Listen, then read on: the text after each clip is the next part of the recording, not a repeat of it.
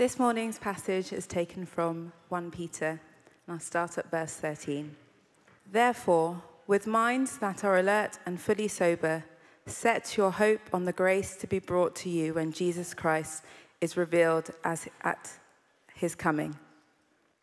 As obedient children, do not conform to the evil desires you had when you lived in ignorance. But just as he who called you is holy, so be holy in all you do. For it is written, Be holy, because I am holy. Since you call on a Father who judges each person's work impartially, live out your time as foreigners here in reverent fear. For you know that it is not with perishable things, such as silver or gold, that you were redeemed from the empty way of life handed down to your ancestors, but with the precious blood of Christ, a lamb without blemish or defect. He was chosen before the creation of the world, but was revealed in these last times for your sake. Through him, you believe in God, who raised him from the dead and glorified him, and so your faith and hope are in God. Now that you have purified yourselves by obeying the truth, so that you have sincere love for each other, love one another deeply from the heart. For you have been born again, not of perishable seed but of imperishable, through the living and enduring word of God. For all people are like grass, and all their glory is like the flowers of the field. The grass withers and the flowers fall, but the word of the Lord endures forever. And this is the word that was preached to you. This is the word of the Lord. We're starting a new series today looking at holy, what it means to be holy. And I think it's one of the most important questions for our time. What does it mean for us as a people called by God to follow God, to be a holy people? Right at the core of the scriptures, right at the core of the Bible, is this call to be holy. Be holy, for I am holy. But what does that mean today? Because it can seem like an ancient idea from a far off land, a different time. What relevance does it have for our lives today? It can seem a bit extra, even if you've been following Jesus, you can think, well, surely, you know, I, am made holy by Jesus' death for me on the cross. Why worry about holiness? I'm righteous in God's sight in our complex cultural moment, it can feel complicated. All these pressures and forces and tides and changes push against us, and we can lose our confidence in what holiness might be, or what it might feel like, or what it might mean. But I think this passage is of vital importance to every single one of us and for every single aspect of our lives. You know, it's so exciting at the moment to see lots and lots of people come to faith in Jesus in our church. Really exciting to see what's happening in our workplaces, in our homes, our businesses, our schools, our hospitals. Really exciting to see healings and people from all sorts of different backgrounds encountering Jesus for the first time and exploring a relationship with Jesus. That's an amazing thing. If you want to see your family and your friends transformed, then pursue holiness. If you want to see our city and this nation come to Christ, then pursue holiness. If you want to see a church which is fascinating to the world and makes a difference to the city we live in, then pursue holiness. Blaise Pascal said the supreme beauty of a holy life is the most powerful force in the world, the most powerful influence in the world, next to the power of God.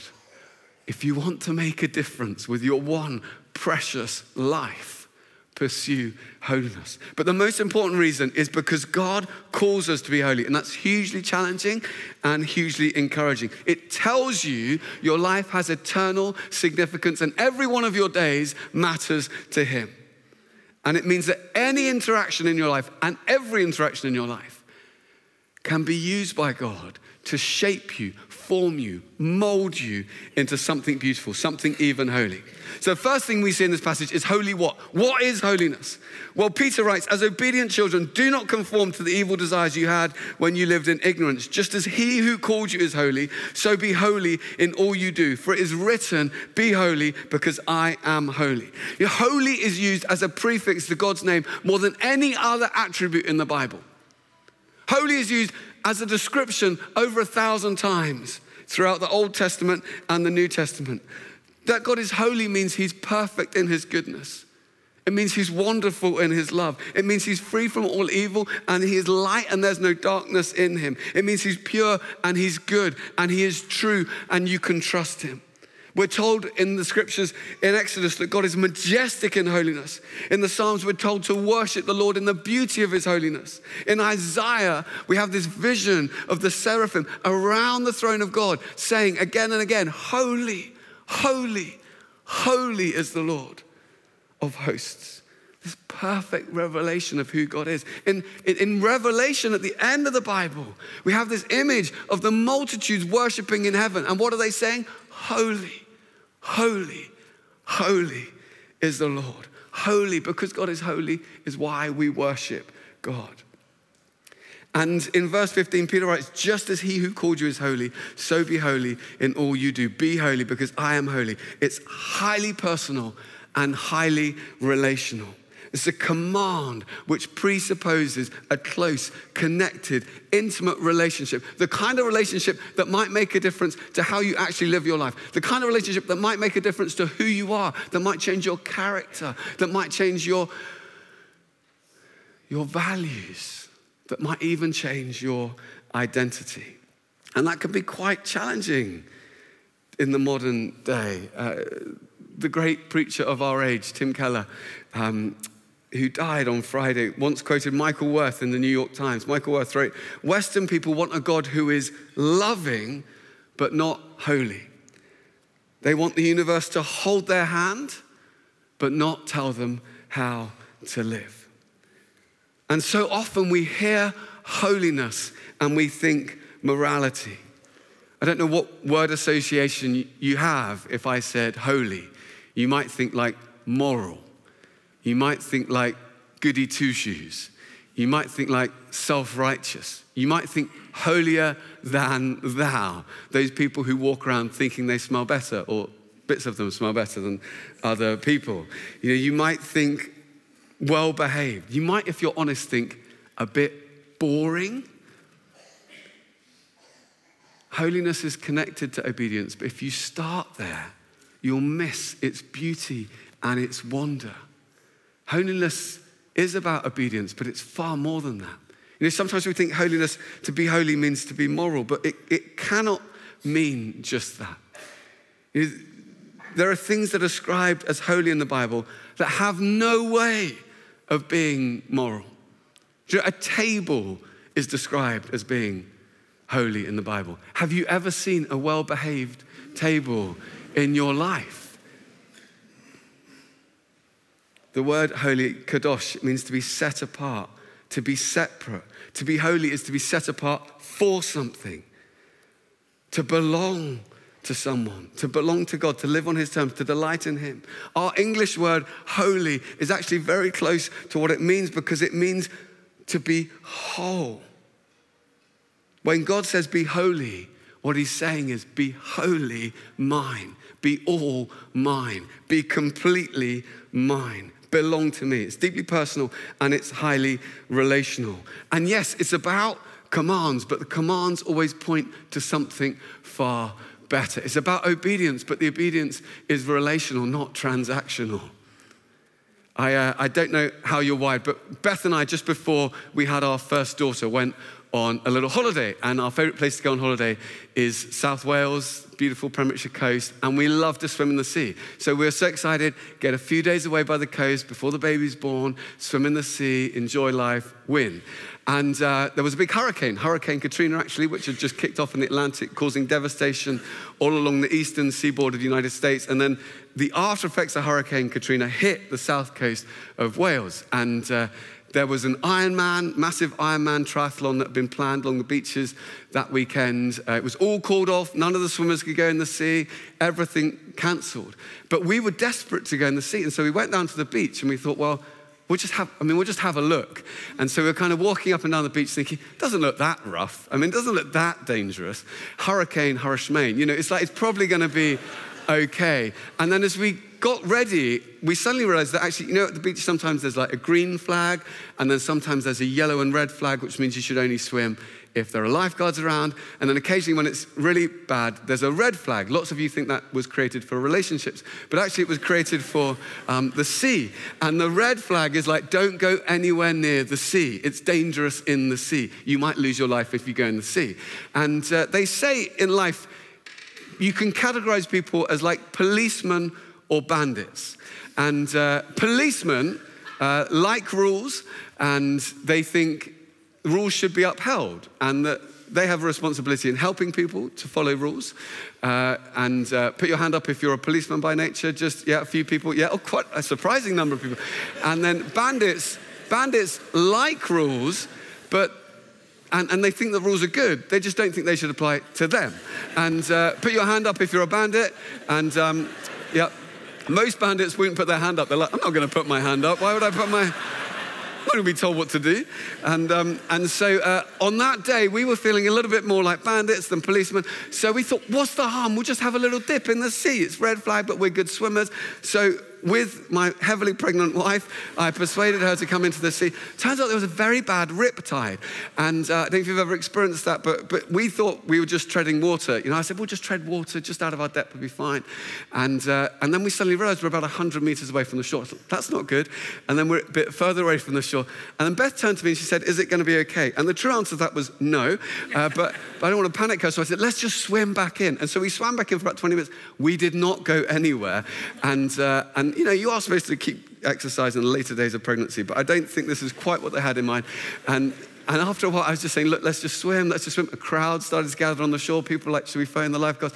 And eventually, after about 30, 40 minutes, we managed to swim back into shore. There were moments when I thought, this is going to go really badly wrong. I'm going to regret this day. You know, the people who'd put the red flags up weren't trying to be killjoys. They weren't trying to spoil our day. They weren't thinking, we hate it when people swim in the sea. Why would they do that? They were trying to keep us safe.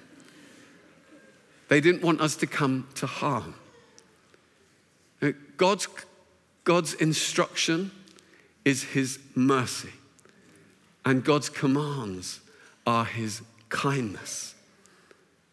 Doesn't tell us to do and not do things because he wants to spoil our fun, but because he loves us. You have, it says here, you're children of a father, a loving, eternal father who loves you. And the commands, the obedience points to that relationship.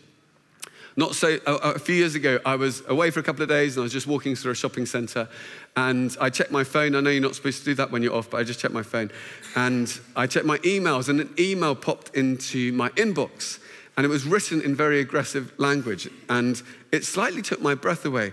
And it said, uh, We are an anonymous hacking collective and we have hacked your laptop. And we have not just hacked your laptop, we've hacked the camera on your laptop. And we have taken a video of you watching pornography. And unless you pay us this much Bitcoin, we're going to release it to the world. And I was there in the shopping center thinking, I don't have any Bitcoin.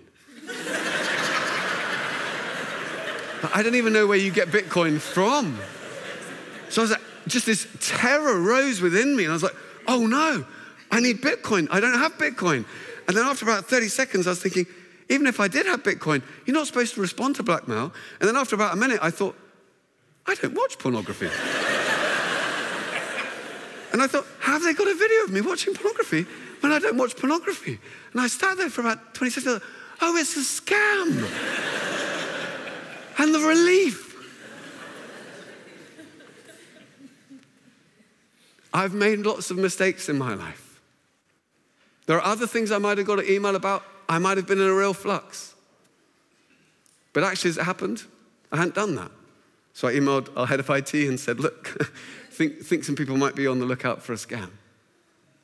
You have an enemy who wants to accuse you, delights in accusing you. Don't give him an, any ammunition. You have a father who delights in forgiving you. Don't create any distance. His instruction is his, is his mercy, and his commands are his kindness. When God says, Be holy, he's saying, Be holy, be completely mine. The second thing is holy. Why? Why would you pursue holiness? Well, Peter focuses on our identity, who we are, who we become, because we place our trust in Jesus. He says, as obedient children, as obedient children, since you call on a father, for you were redeemed, for you have been born again. It's so important that the call to be holy is founded on our identity, not our activity. The truth about your identity, who you are, your identity is something you receive. It's not something you can achieve. If you spend, if you try and earn your identity through your behavior, your good behavior, you'll be exhausted and you'll always feel vulnerable. If you try and earn your identity through you know, your achievements, you always feel that you've fallen short if you try and construct your identity, it will always feel fragile. But Peter says you have received an identity, and your identity precedes, comes before, is the foundation of all the activity in your life. You try and live a holy life in order to become a child of God, you will fail. You try and live a holy life in order to be accepted by God, you will fail. But when you realize you are a daughter, a much loved daughter, a much loved son of an eternal father, when you realize that he has made you to be holy, then that is the foundation of everything in your life. Peter wants to remind us of who we are. It's so easy to forget who you are. When I started working as a barrister. I was 22 years old, and I actually looked about 16. And um, that's awkward. Let's be honest, that's awkward because you turn up to court with these kind of older criminals. And uh, on at least five occasions in the first three weeks, uh, these, these people, sorry, not criminals, people accused of committing crime. Forgive me. So, no. People with much more experience of the criminal justice system than me would look at me and they would say, How old are you? It's just embarrassing. And in my head, I still felt like a 16 year old.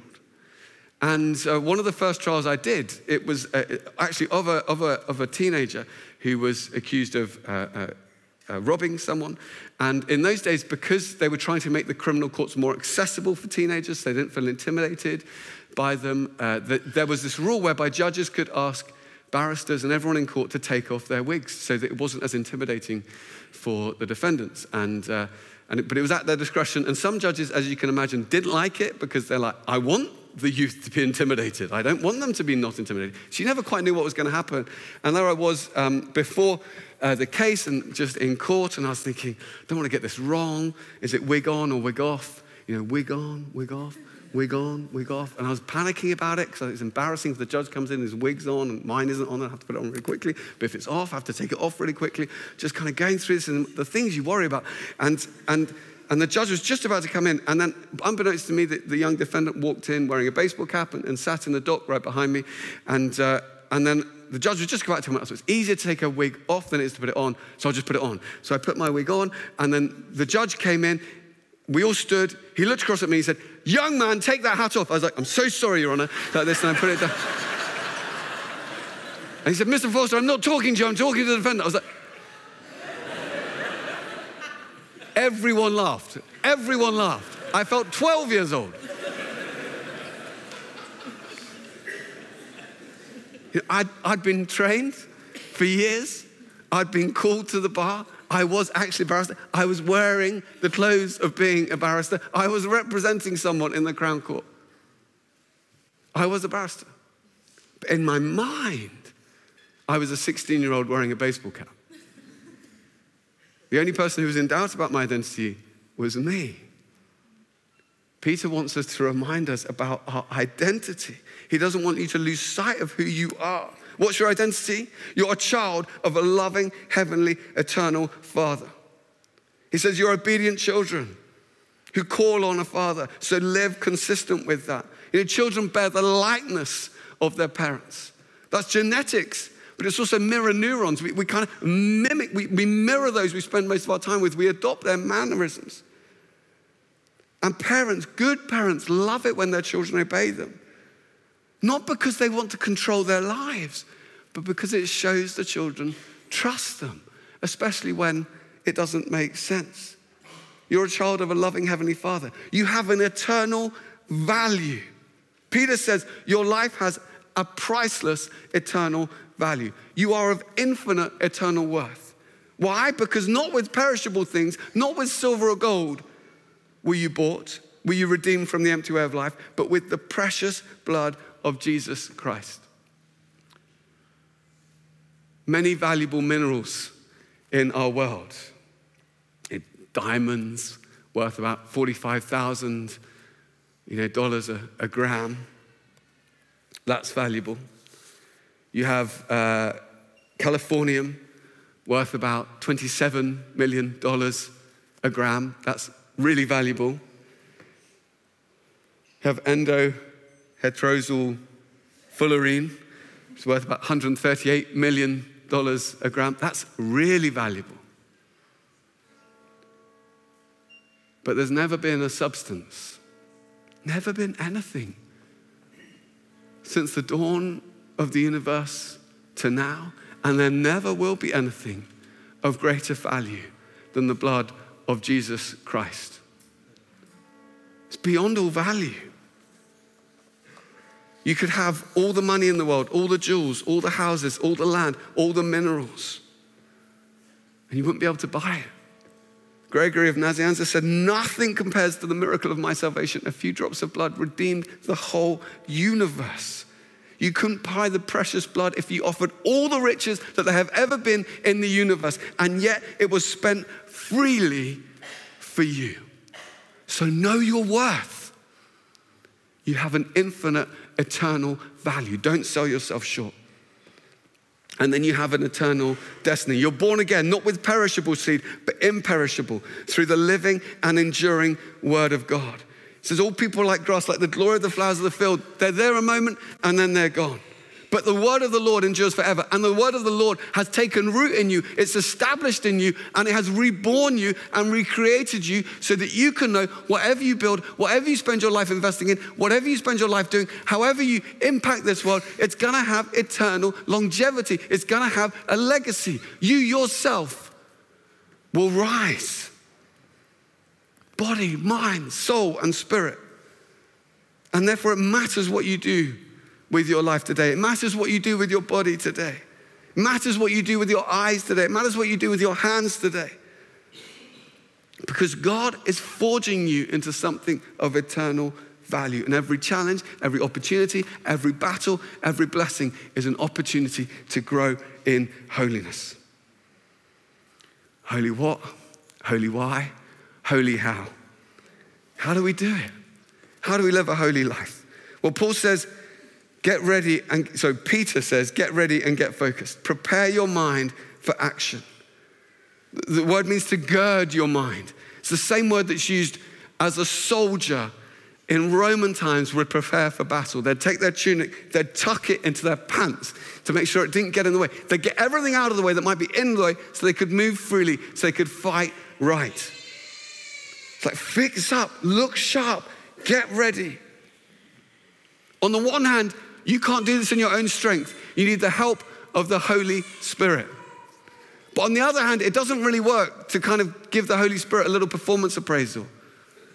So, Holy Spirit, I watched that series on Netflix that's not very godly last night. So, you weren't doing your job properly. You didn't stop me. Holy Spirit, I don't feel like I've, my character's grown much in the last 12 months. You know, pull your finger out, Holy Spirit. It doesn't happen by accident. You've got a role to play, you've got a part to play. And it might be over the coming weeks, you want to think as we're going through this series, what are the things I want to cut out? What are the things I want to separate off? What are the things I want to clear out? What are the things I need to stop? What are the things I need to distance myself of? You know, don't play games with things that might destroy your life. Maybe there's some things you need to pick up. Maybe there's things you need to put down. Maybe June would be a month for you where you can begin some new habits, begin some new ways of seeking to be holy. Maybe you've got to stop watching something. Maybe you've got to start reading something. Consecrate yourselves, for tomorrow the Lord will do amazing things among you. Maybe for you, like for me, this is a time of consecration as you cut things out and pick things up. So, struck by this recently. Uh, I've started going to the gym a bit more regularly recently, just, you know, trying to build up my core strength and my strength as I try and juggle my four daughters. And turns out there's some really strong people in our church who go to the gym. Like there are some big people in our church who lift really big weights. And um, one of them, Joe, uh, started coming to our church recently. He's American. I think he's from Texas. And the guy is huge. He's like the biggest guy in the whole gym. Like he lifts massive weights. So I was asking him for some advice, saying, Joe, you know, what do I need? What do I need to do? And I was hoping he'd show me like one really simple, easy maneuver that would make me fit forever. You know, like what's the one hack? And he kind of looked at me and he said, question I wasn't anticipating. He said, How many meals are you eating a day? I was like, What? And he said, How many meals are you eating a day? And I was thinking, Joe, in the UK, we have breakfast, we have lunch and we have dinner. Like, I don't know in Texas how you do things, but here we have breakfast, lunch, and dinner. I said, I'm eating three. He said, Ah, yeah, yeah, yeah, yeah, yeah, yeah. And I said, What? He said, It's going to be very difficult for you to make gains eating three meals a day. And I said, what, what, what, How many are you eating? He said, well, Four, sometimes five. I was like, Five meals a day? What do you call them? Like second breakfast? Like, what, what, what, what is this thing? Like, he's like, No, no, no, you just, you know, protein, you, you got to, it's not just what you're doing, it's what you're putting in. So I was thinking about that for three weeks. I was thinking, huh, like there's a stage before actually doing stuff. It's what you're putting in. I was talking to another person in our church on Thursday, Olga. She's about half my size and lifts twice my weight. I said to her, What's your top tip for me, Olga? She said, How many hours are you sleeping? I was like, What? She said, Well, you're never gonna, you're never gonna, you're never gonna improve your fitness unless you're getting enough sleep. I'm like, How much am I eating? How much am I sleeping? There were their top tips. Sometimes we focus so much on what we're doing and we're not doing, but we don't focus on what we're taking into ourselves, what we're focusing our mind on, the good habits we want to adopt. On, on Monday night, Colleen, who did our readings on our PCC, our governance group, and we we're talking about that people were encouraging us as a church, me, to maybe we should seek a time of prayer and fasting. It was like a really key time in the life of the church, life of the nation, life of the world. So we should pray and fast. I was so inspired by this. Sat around the table, I, three different people said at exactly the same time, we should have a time of prayer and fasting. I was so encouraged. I said, brilliant. Let's have a day of prayer and fasting. They looked at me though I was a child and they said, Pastor, a day is not going to cut it. I said, Oh, how, how, how long? Two days? Three days? One of them said, not less than a month. I was like, You can do it for a month? I'm a beginner. But I want to be thinking, what are the things I want to be putting in place? What are the things I want to be taking into myself?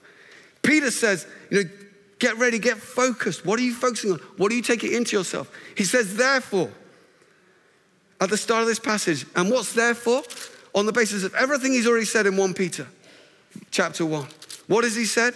Because you have a new birth into a living hope, because you have an inheritance that will never perish or fade, that's kept in heaven for you, because you're shielded by God's power until the coming salvation, because the trials you face will refine your glory, because you're receiving the salvation of your souls, because of the sufferings of the Messiah and the glories that will follow them. Therefore, because of all that, set your hope on the grace to be brought to you when Jesus Christ is revealed at his coming.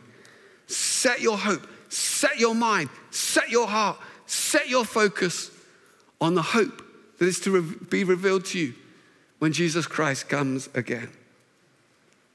Set your mind, your hope, your eyes, your life on that. How do we grow in holiness? It's not so much about stop doing that, stop doing that, stop doing that, don't be naughty, be a bit better behaved. Such a small vision of what it is. How do we grow in holiness? How many meals are you having a day? How many times a day are we just taking a minute to say, Jesus, would you show me how beautiful you are? Jesus, I want to be captivated by you. Jesus, I, I want to see how glorious you are. Jesus, I just want to think about you for a minute, three times in my day, four times in my day, five times in my day. God, I want to be closer to you. God, I want to be hearing your voice in the scriptures. God, I want to be worshiping you wholehearted. God, I want to be praying to you.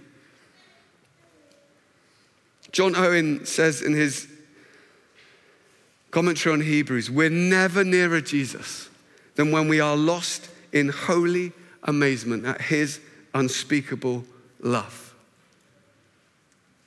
What are you taking in? Robert Murray M'Cheyne said, For every one look at yourself, take 10 looks at Christ. Look at him. As we talk about holiness, as we feel called to holiness, as we're preparing to want to seek God in everything, whether you've been following Jesus for 20, 30 years, or 20, 30 minutes, or you're still working out who he is. Don't become fixated on the detail. Lift your eyes for a second and focus on your Savior. Don't be fixated on your failures. Marvel at his beauty, marvel at his majesty. Be captivated by him. He's altogether lovely.